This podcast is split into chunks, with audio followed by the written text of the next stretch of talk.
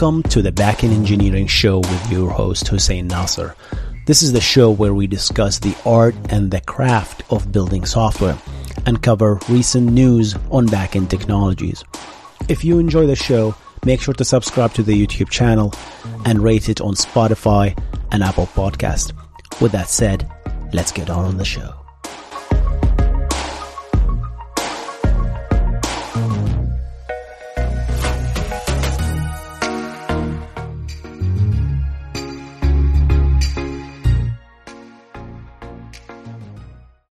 This episode is brought to you by Shopify.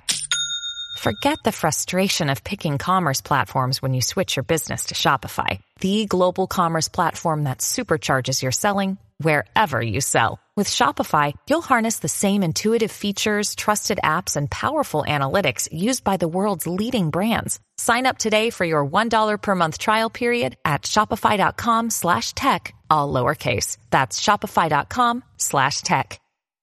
The Interplanetary File System, or IPFS, is a protocol and peer to peer network for storing and sharing data in a distributed file system.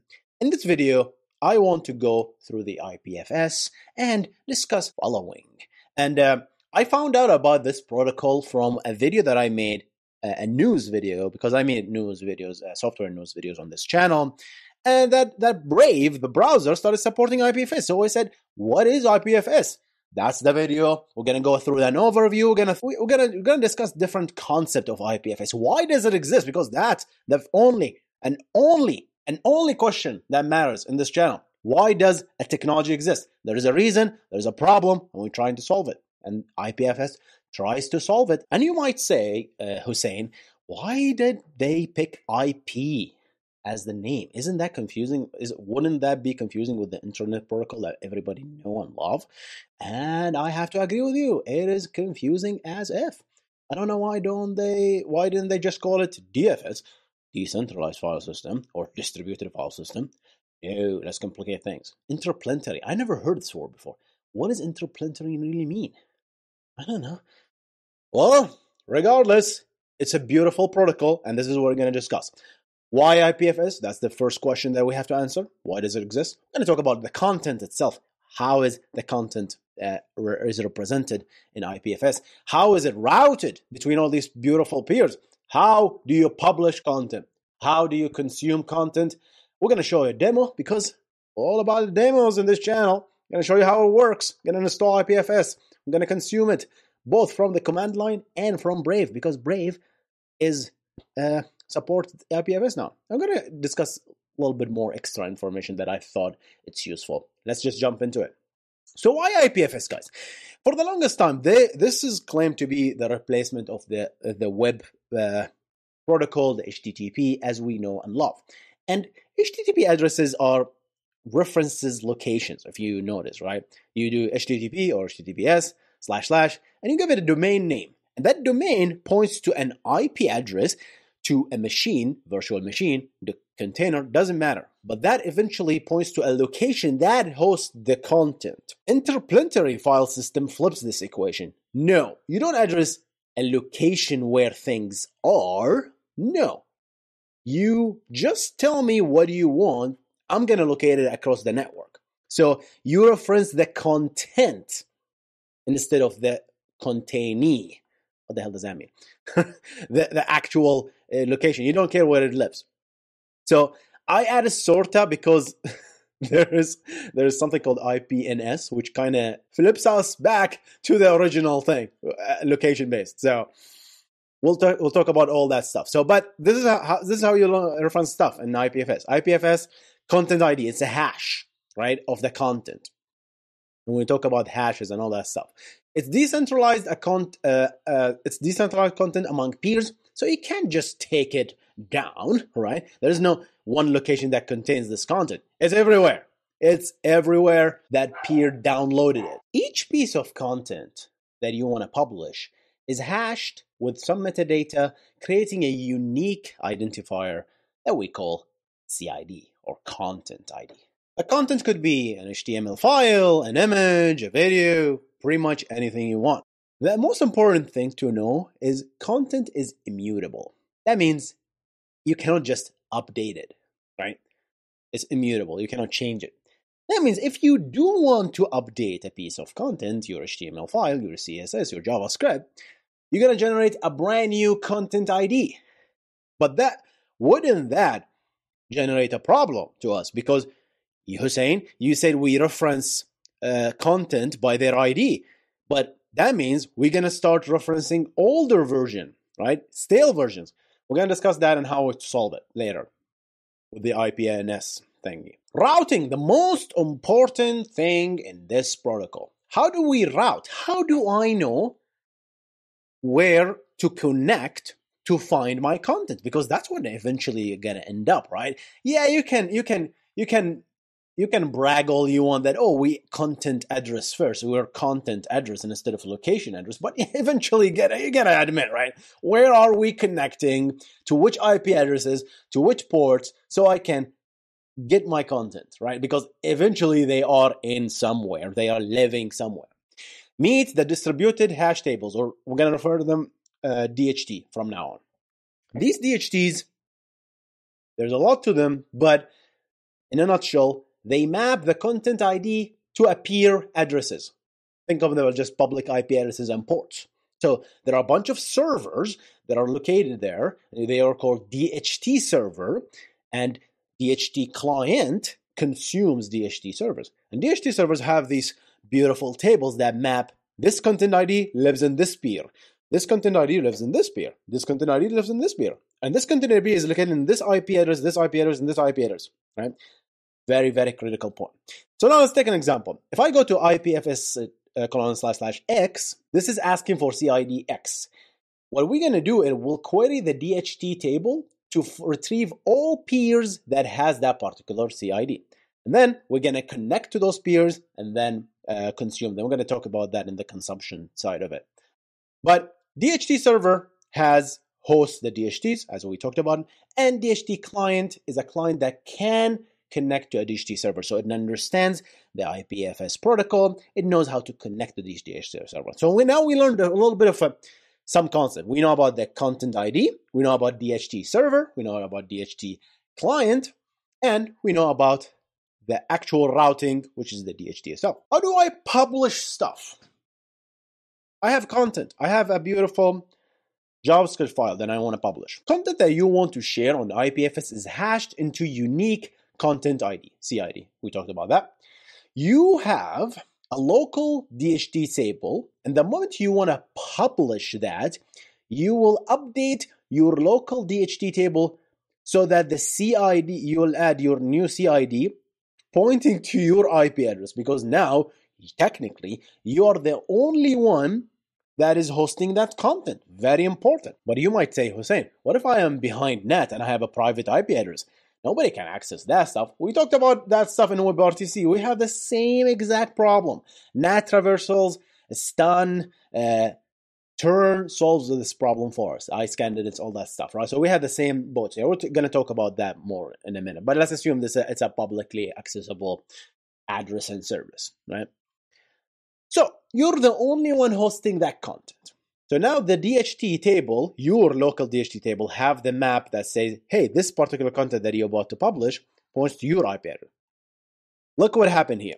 The DHT table entry that you added will be updated and propagated to all the connected peers. Very important here. Just the DHT table. Just the fact that this content lives in your machine is propagated, not the content itself. Very, very, very, very important. That's why I, I made it in caps. Sorry if, I, if it seems like I'm yelling. I'm not. Content is not propagated to peers. It is not. You are the only owner and uh, host of this content. Now, people searching for your content ID, if they have this URL, this hash, they can download the content from you by look up in their DHT tables, and then they connect to you, and they, they can download the content. Only then they will host the content, right? Only if they actually download it explicitly. Consuming, let's talk about consumption So IPFS client or DHT client for short want to consume IPFS CID, this content ID. The IPFS client consults its local DHT table to see where this content is located, gets back a collection of IP addresses and ports as we talk, talked about, right? It could be that the local DHT table has nothing. I don't know, it didn't get updated for some reason. You were offline, right? If nothing came back, you'll start asking your peers that you're connected to, hey, do anybody know where this content is? And this is this is the algorithm that goes on. But but regardless, let's say you we got the IP addresses and port, the locations where the content resides. Once we have those, the clients connect to some or all the peers that came back of the query and start downloading the content. So how do we download the content? How does the client download the content? We we have let's say we have 10 peers that host this con- content ID. The client downloads chunks of the content from each peer, so it speeds up the process. That's that's the beauty of a torrent, right? The torrent protocol, the peer-to-peer protocol, is you break up the chunks of the content into sp- specific chunks, each with a specific hash, and say, "Hey, uh, peer number one, give me this chunk. Peer number two, give me this chunk." So you start uh, opening multiple connections to multiple peers, and you start downloading this in parallel. So much powerful stuff here. So now we're going back into the actual peer-to-peer protocol. Nothing fancy here. I mean, it, it is it is fascinating. I love it. I love this protocol, but again, I don't want to minimize the power here. We got the power, baby. Once the client has the content, it also updates its local DHT table with the CID if it supports being DHT server. Here's very important part.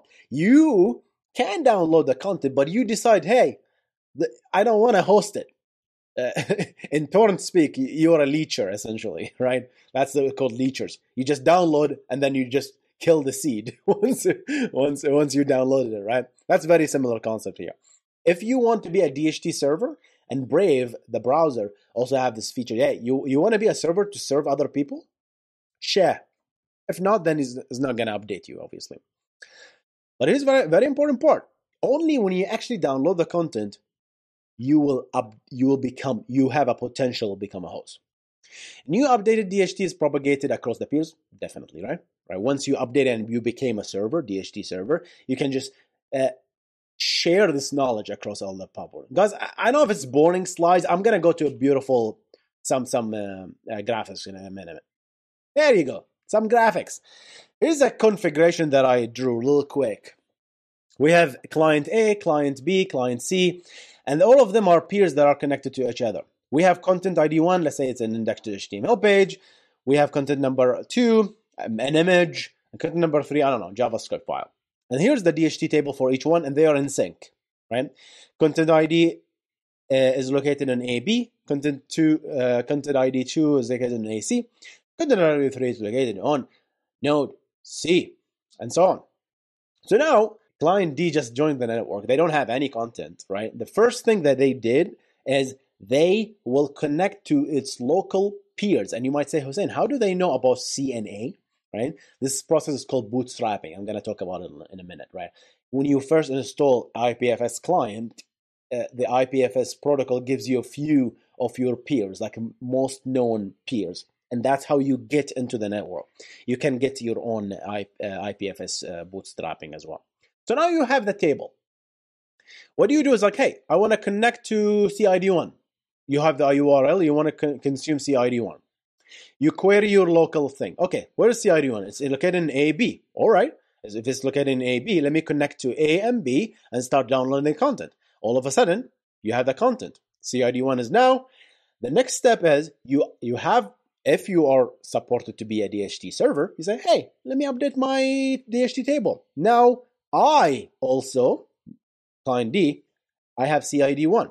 And just like that, you have to inform your peers that all of you guys have this this uh, uh, all the DHT table to update this stuff as well. And this algorithm is called Kademlia.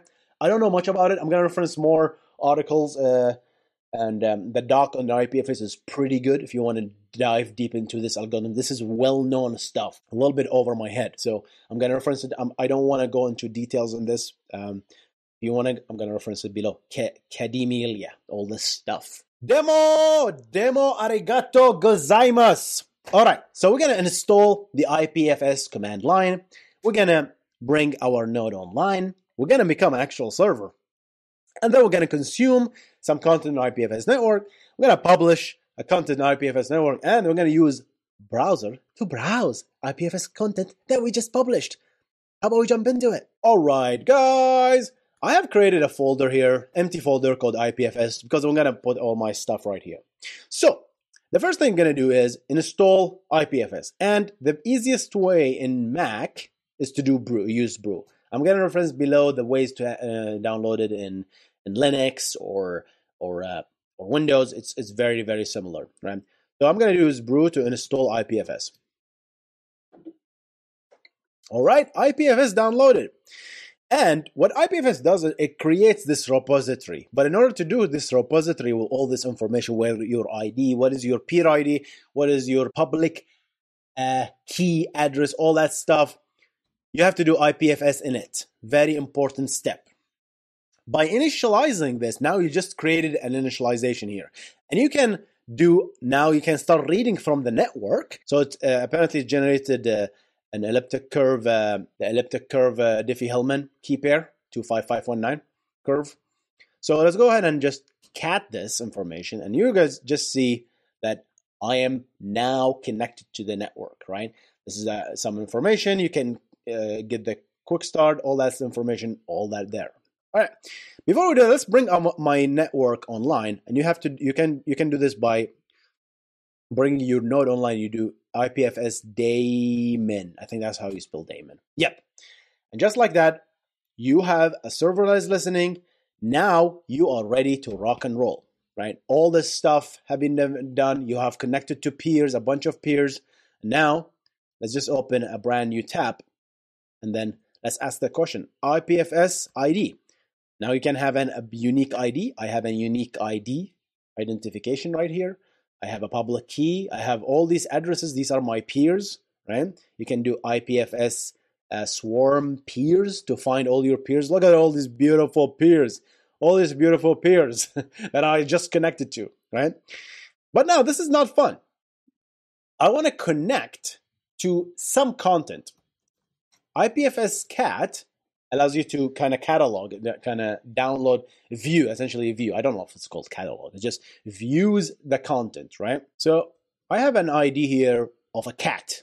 This is I got it from the doc. So the format is you do IPFS, and this is the content ID we talked about. And that's just a unique. Uh, that's just the name of the file, right? And then it's like, hey, let's go ahead and download the cat.jpg. And if I do open cat.jpg, let's see the beautiful cat.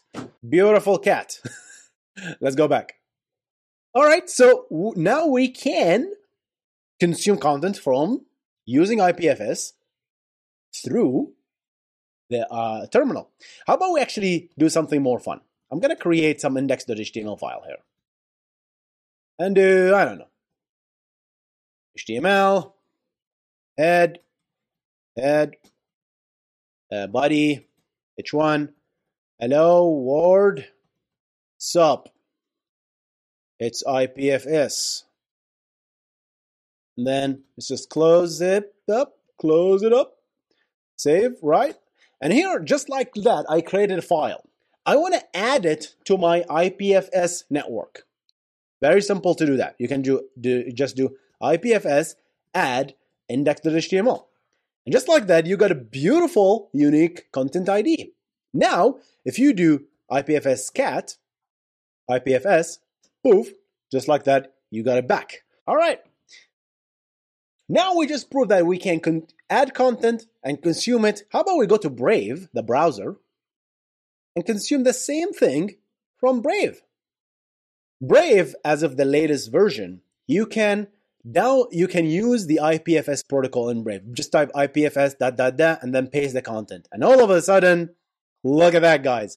Isn't that awesome? You can now literally publish whole websites and consume it just like that.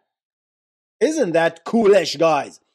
Coolish stuff. All right, that was a quick demo of IPFS. Let's go back to the slides and finish this course. All right, guys, so let's talk about more information about the IPFS protocol itself. All right, so here's here's some more information uh, that I thought uh, I should mention. Immutable content. content are immutable. So if I now change the content, if I made a change to any of the index.html that I changed, and I'm going to generate a new content ID. And that content ID have to be reshared again so people can know the new URL, right? So content on IPFS is immutable. That means you cannot be really changed. You can only create new ones. So IPFS URLs also can change, so you have to re-inform the users. One solution to this is to hash the public key of the user instead instead and share that, right? And the public IP, uh, the public key will be mapped to a name server so that you always go to the public key hash, and that public key hash will point to the content. So now, if you want to change the content ID, you just publish a brand new content to that, uh, to your public key hash, and then people will just keep consuming your public key hash instead, right? So that's one way, and that's this is done by the IPN NS, the name server, right? So bootstrapping is another concept, guys, right? What if I'm a brand new client? How do I know anything about the network? I don't know anything. So that's when you essentially have one or more IP addresses that is bootstrapping you into the network that allow you to download some DHTs and then allow you to know of that, right? Uh, some clients, like the one I downloaded, have some public IP addresses that help me bootstrap some of them some people that like hey i don't trust anyone uh, i i um, i want my own public uh, node right you can do that you can just spin up a some aws node that is public and you can have that bootstrapped into your clients. You can do that as well. That's the IPNS, uh, the IP uh, interplanetary name server that we talked about.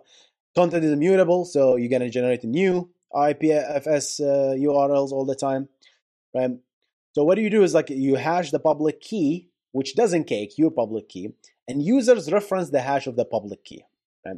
Hash the public key points to the content, and if you made an update, you publish the new content to the IPNS or to, to your public IP uh, uh, public key, essentially, right? So In this case, IPNS. So if you think about it, IPNS is mutable, right? It can be changed. You can change the content of this.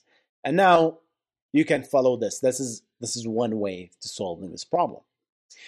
Deleting content. That's one question I ask. Like, how can I delete the content? Hey, I, I don't want people seeing this image that I published on IPFS.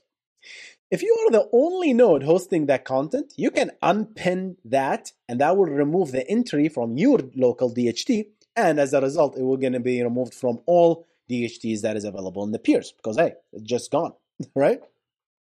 However, once another node downloads that content, sorry, you cannot remove that anymore. That's it, because someone downloads it, it's on someone else's machine. You cannot just d- remove it from that. It's no longer your content, unfortunately.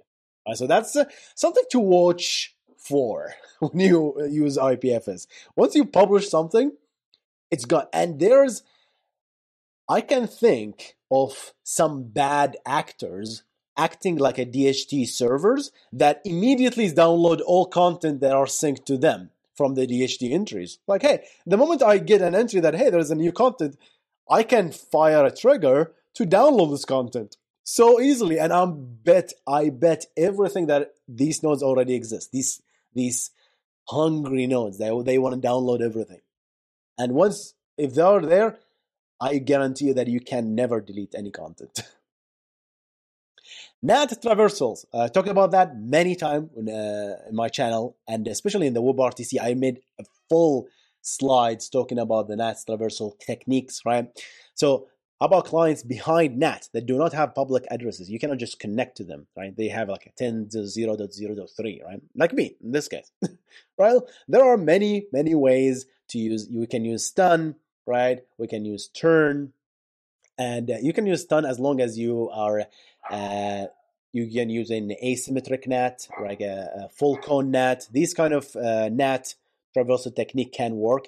If that doesn't, if that's all blocked, then you can use turn and, and ICE candidates. All that stuff really helps. Summary. So we talked about IPFS, the interplanetary file system. We talked about why it does exist. Decentralize the web. It's is it a web replacement?